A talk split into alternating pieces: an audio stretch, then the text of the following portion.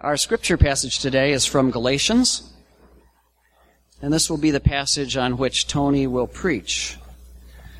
This is Galatians chapter 2, verses 14 through 21. When I saw that they were not acting in line with the truth of the gospel, I said to Cephas in front of them all, You are a Jew, yet you live like a Gentile and not like a Jew. How is it then that you force Gentiles to follow Jewish customs? We who are Jews by birth and not sinful Gentiles know that a person is not justified by the works of the law, but by faith in Jesus Christ. So we too have put our faith in Christ Jesus, that we may be justified by faith in Christ, and not by the works of the law, because by the works of the law no one will be justified. But if, in seeking to be justified in Christ, we Jews find ourselves also among the sinners, doesn't that mean that Christ promotes sin? Absolutely not. If I rebuild what I destroyed, then I really would be a lawbreaker. For through the law I died to the law, so that I might live for God. I have been crucified with Christ, and I no longer live, but Christ lives in me. The life I now live in the body, I live by faith in the Son of God, who loved me and gave himself for me. I do not set aside the grace of God, for if righteousness could be gained through the law, Christ died for nothing. This is the word of the Lord. Thank you, Gary. Since Easter, we've been looking at uh, Paul's letter to the Galatian churches. This was a group of churches that he planted in the area that is now central Turkey. And um, he had a problem. Paul would plan the churches. He would share the gospel, his experience of Christ. He would create a church, establish a leadership, and then he would move on. But in the early church, and Paul was the earliest of the early church, there was a problem. There was a debate within the Christian church as to what is the relationship between Christianity and Judaism. Is it necessary to become a Jew, that is, to be circumcised, to follow the law, all the laws in the Old Testament? Is it necessary to become Jewish in order to be a real Christian? And it was a real debate. People were coming in after Paul and teaching in his churches this doctrine. You have to be Jewish. And so Paul got upset. He went back to Jerusalem.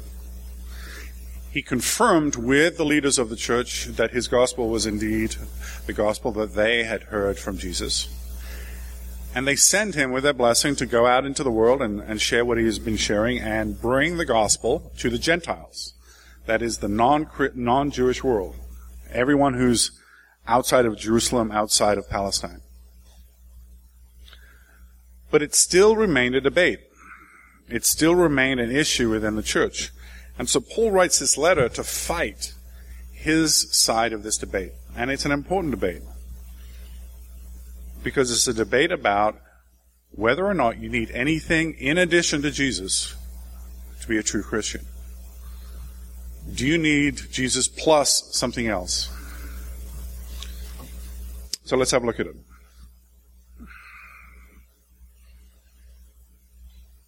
When I saw that they were not acting in line with the truth of the gospel, I said to Cephas, Cephas is just another version of Peter, Peter's name.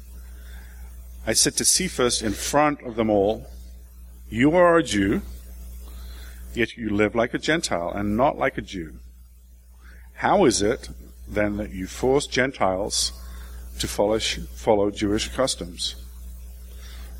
We saw earlier, after uh, Paul went down to Jerusalem and met with the disciples, the apostles, met with Peter, and they say, yes, go out and bring the gospel to the Gentile world. Peter comes up from Jerusalem, the center of Judaism, and the Jewish Christians, and he comes north to Antioch, which is in Syria, which is the center of the effort to bring the gospel to Gentiles, people outside of Palestine. And when Peter first comes up, he's fine. He mixes with his Gentile Christian brothers. They eat together. They uh, shared their lives together. And Peter was uh, welcoming Gentile Christians just as he would a Jewish Christian. But then some other people come up from Jerusalem. And Peter gets embarrassed because for a Jew to eat with a Gentile is to break the law, is to become unclean. He falls back into his old habits, the way he grew up as a Jew. He gets embarrassed when these Jewish Christians come up, and he drops the Gentile Christians as second class Christians. And that's what Paul is challenging him on. Challenges him to his face, makes an issue of it in front of all the believers. And then he begins to challenge this whole idea. Because from a human perspective, it makes sense. Jesus was a Jewish Messiah. He came to the Jewish people. He himself was a faithful Jew. All the early church, all the disciples were Jewish. Jesus claimed to be a fulfillment of the Jewish law.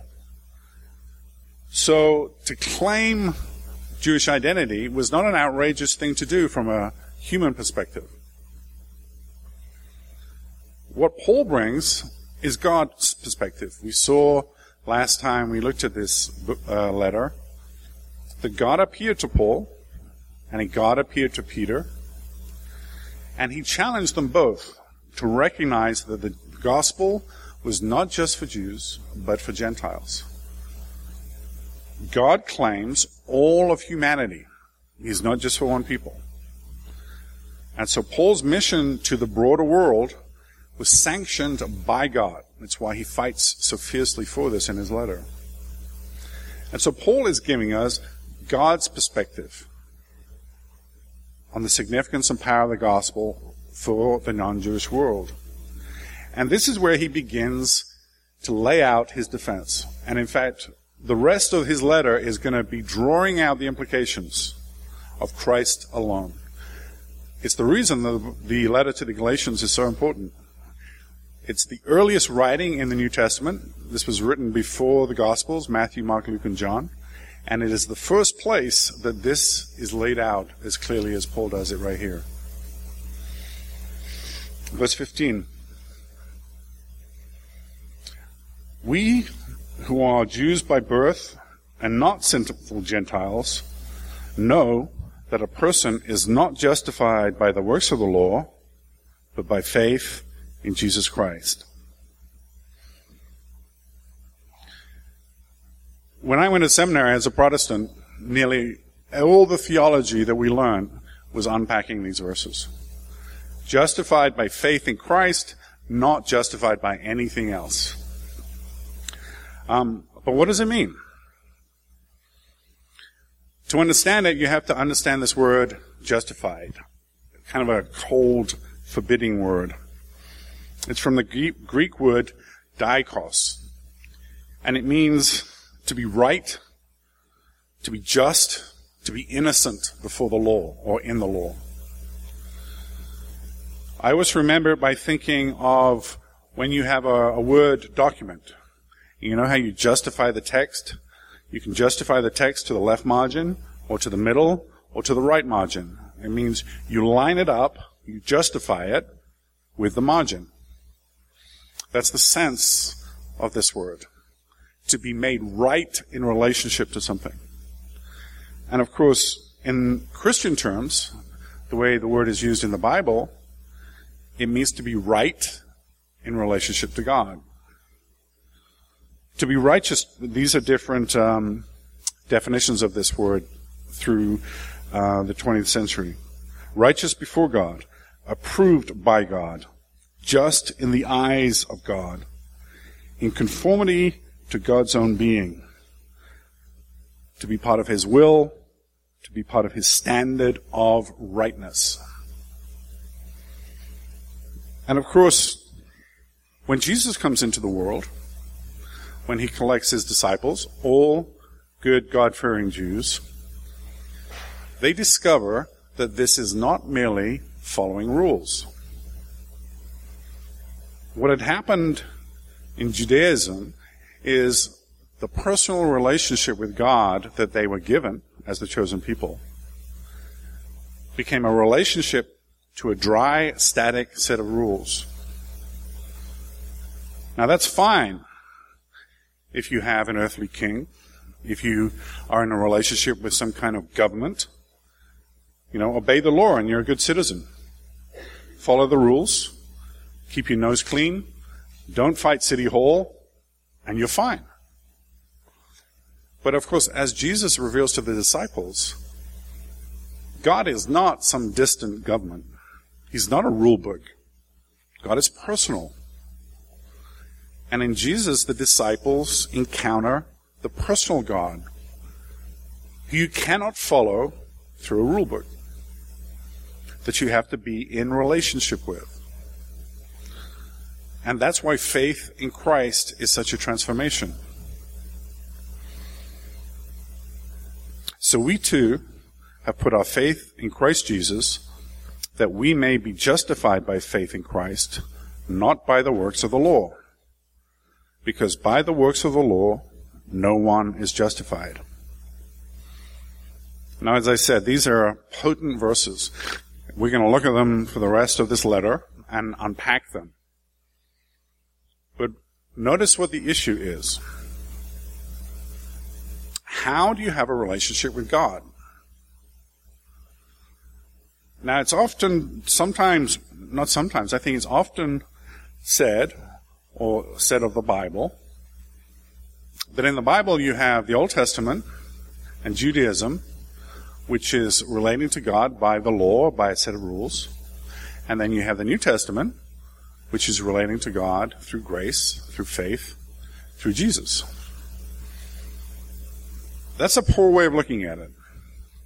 When God establishes his relationship with Israel in the Old Testament, in uh, the book of uh, Genesis and Exodus, it is a relationship of grace. God chooses Israel. It's not a matter of their performance. He calls them a stiff-necked people. He doesn't choose them because they're lovely. He chooses them purely through his own decision, his own desire. And therefore, the Jewish people are just as much a part of God's grace as any Christian. The issue is, how then shall we live? Knowing we have a relationship with God, a gracious one, what should we live like? What should our lives be like? How do we behave? And the Jewish Christians were not very impressed by the Gentile Christians. Verse 17. But if in seeking to be justified in Christ, we Jews find ourselves among the sinners, doesn't that mean that Christ promotes sin? So here you have, Paul is saying, a transition. In Judaism, the law had become the relationship, not the personal connection with God. But if you give up the law, if you have a relationship with God just through faith in Christ, doesn't that mean we participate in sin? And what seems to have been happening back then was that the Jewish Christians were appalled by the Gentile Christians. After all, the Gentiles were coming out of Greek culture.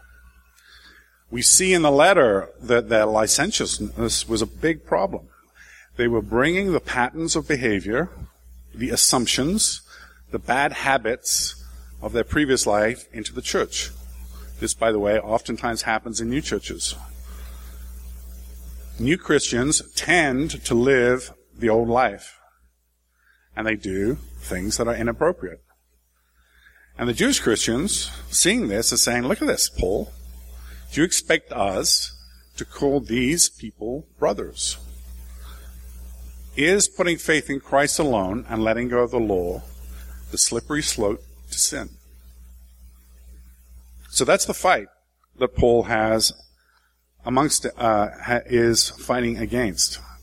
And you have to be sympathetic to these Jewish Christians. They could see it. Judaism, Palestine, was a very conservative country. And the Greeks were up to all kinds of stuff. They brought the theater into Palestine. Everybody knows that the theater is made up of perverts and prostitutes. There were plays being performed right there in Jerusalem. Jesus probably saw some of them. It was scandalous. They were bringing in licentious literature. They were bringing in brothels. They had temple prostitutes. They had all kinds of things happening. And they were bringing that into the church. In fact, if you read Paul's letters, many of the letters are challenging Gentile Christians for bringing this behavior into the Christian church. So the Jewish Christians had a point. And it is a point that we have to this day. Sure, you can be saved by Jesus. But how are you going to change?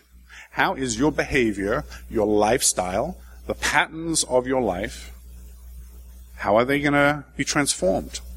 How are you going to be renewed? Surely, there needs to be some rules. Sure, you can become a Christian through Christ, but don't you have to work at being a better Christian, a better person? Aren't there things that you have to do? It seems too easy. This, by the way, has always been a criticism of the gospel. If you only have to put your faith in Christ and nothing else, why don't people like Hitler or Stalin or Pol Pot, they could just say, Lord, forgive me, and they would be forgiven for the terrible things they did. I was watching a, a performance by Sarah Silverman actually on Netflix last week, and she said exactly that. It's a problem to this day. Isn't the gospel too easy? And what is Paul's answer? Absolutely not. Because the gospel is not some dry mechanism. It's not some trick that you can pull off. It's a relationship with Jesus. And that's what transforms us, that relationship. Think about this. Why do people lie? Why do you lie? We lie because we're afraid of being hurt. We're afraid of being found out, of being viewed as something less than perfect. We, fr- we lie to hide things in our life that we're ashamed of, to avoid blame, to avoid punishment. We all do it. But if you believe the gospel, if you believe you are in relationship with God now through Christ. You are in relationship with the omniscient creator of all things, including you, from whom there are no secrets. He knows you. He knows you're a liar. He knows your shames. He knows what you deserve. And he has decided to love you and through Christ bring you into his family anyway. If you truly recognize yourself as a child of God, beloved, and safely in his family for all eternity, that's what's going to stop you lying. Because you've nothing more to hide. The deepest, darkest secrets are visible to the only opinion that matters, God. And through Christ, he said, I love you. Why do we steal? Because we think we deserve something that we don't have. Think that we need something that we don't have. That we know better than God what would make our life run better. Something that we think we need. But if we believe that God loves us as a father loves his children, then we also know that He would not withhold anything that we actually really do need. That He's going to take care of us. That He knows how our life should be. Because He sees it from the beginning to the end. and that everything that happens to us and everything in our life is important, even if we don't know why. And there will be no lack if we are in the family of the one who created all things. Why do we gossip? Because we're insecure about ourselves. Because we want to be part of an in crowd. Because we want to be surrounded by people who identify somebody else as the problem. But what does the gospel say? That we already are part of the only in crowd that could ever ultimately matter God's family. It doesn't get better than that. The creator of all things loves us completely. And therefore, we don't have to worry about the opinion of other people. We don't have to participate in cliques. We don't have to be part of putting other people down. We can celebrate the people around us rather than trying to compete with them. Because we already have everything that you could possibly want out of existence. The gospel, the relationship with God through Christ, the fact that we are invited in, is what transforms our heart. Not rules, not laws. Law has a purpose, and we'll talk about that uh, in a few weeks. But the ability of the gospel to transform the heart is what Christianity is all about. Faith in Jesus and nothing else. Francis Schaeffer um, wrote a wonderful book called True Spirituality, where he talked about how people are transformed. And he said this Eventually, the Christian life and true spirituality are not to be seen as outward at all. He's talking about external laws, but rather inward. The climax of the Ten Commandments is the tenth commandment Thou shalt not covet. The commandment not to covet is an entirely inward thing. This is the hub of the whole matter. Actually, we break the last commandment before we break any of the others. Coveting is the negative side of the positive commandment Thou shalt love the Lord thy God with all thy heart and with all thy soul and with all thy mind. I am to love God enough to be content.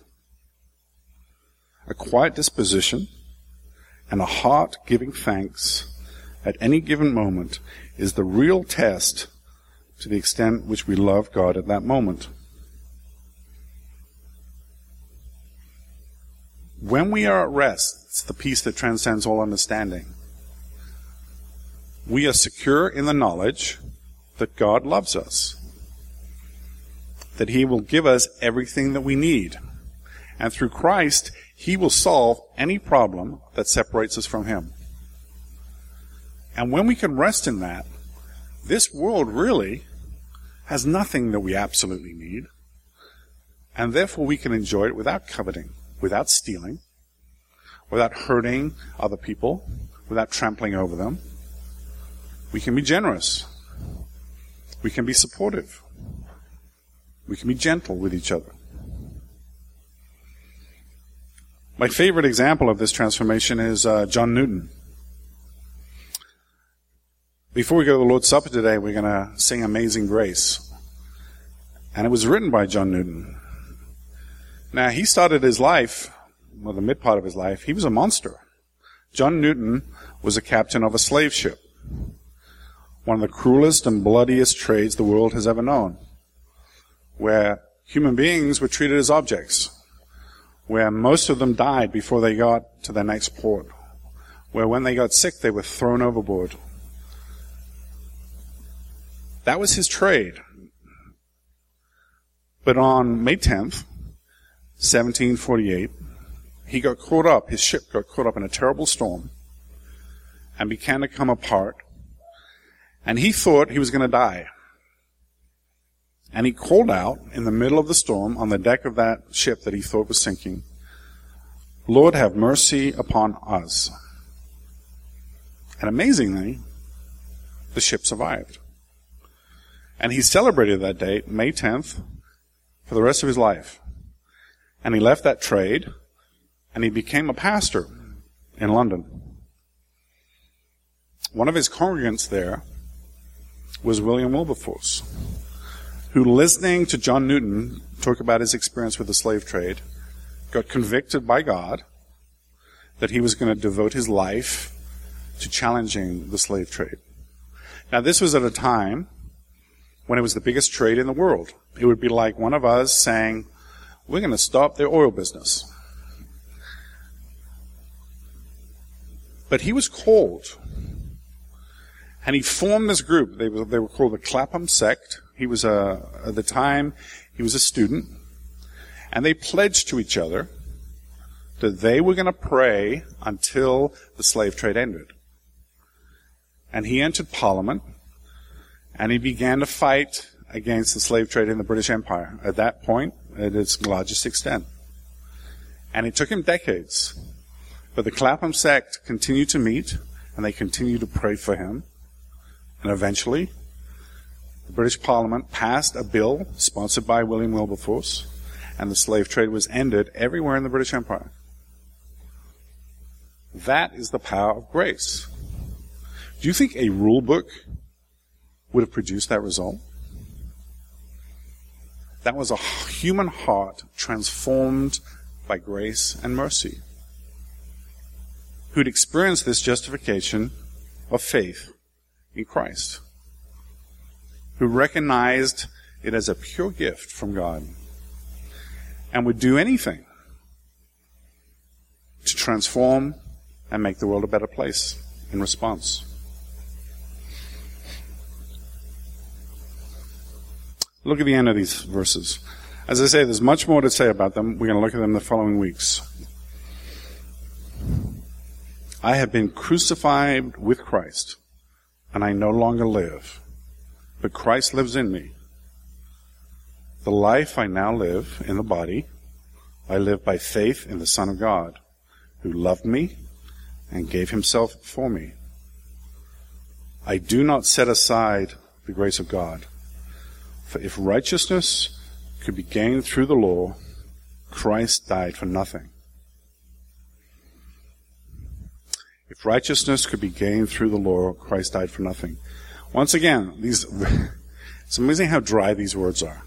You know, righteousness, justification, law, such cold technical words. Should we care? As Christians, should we worry about these words? Well, let me leave you with, an all, with a final thought.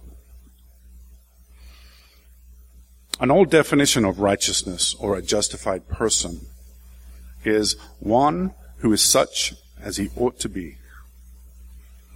One who is such as he ought to be. How ought things to be? But if you look at Genesis, in the garden, when God created Adam and Eve, it was all good. And they had a perfect relationship of harmony and love with each other. That's how it was meant to be. Love.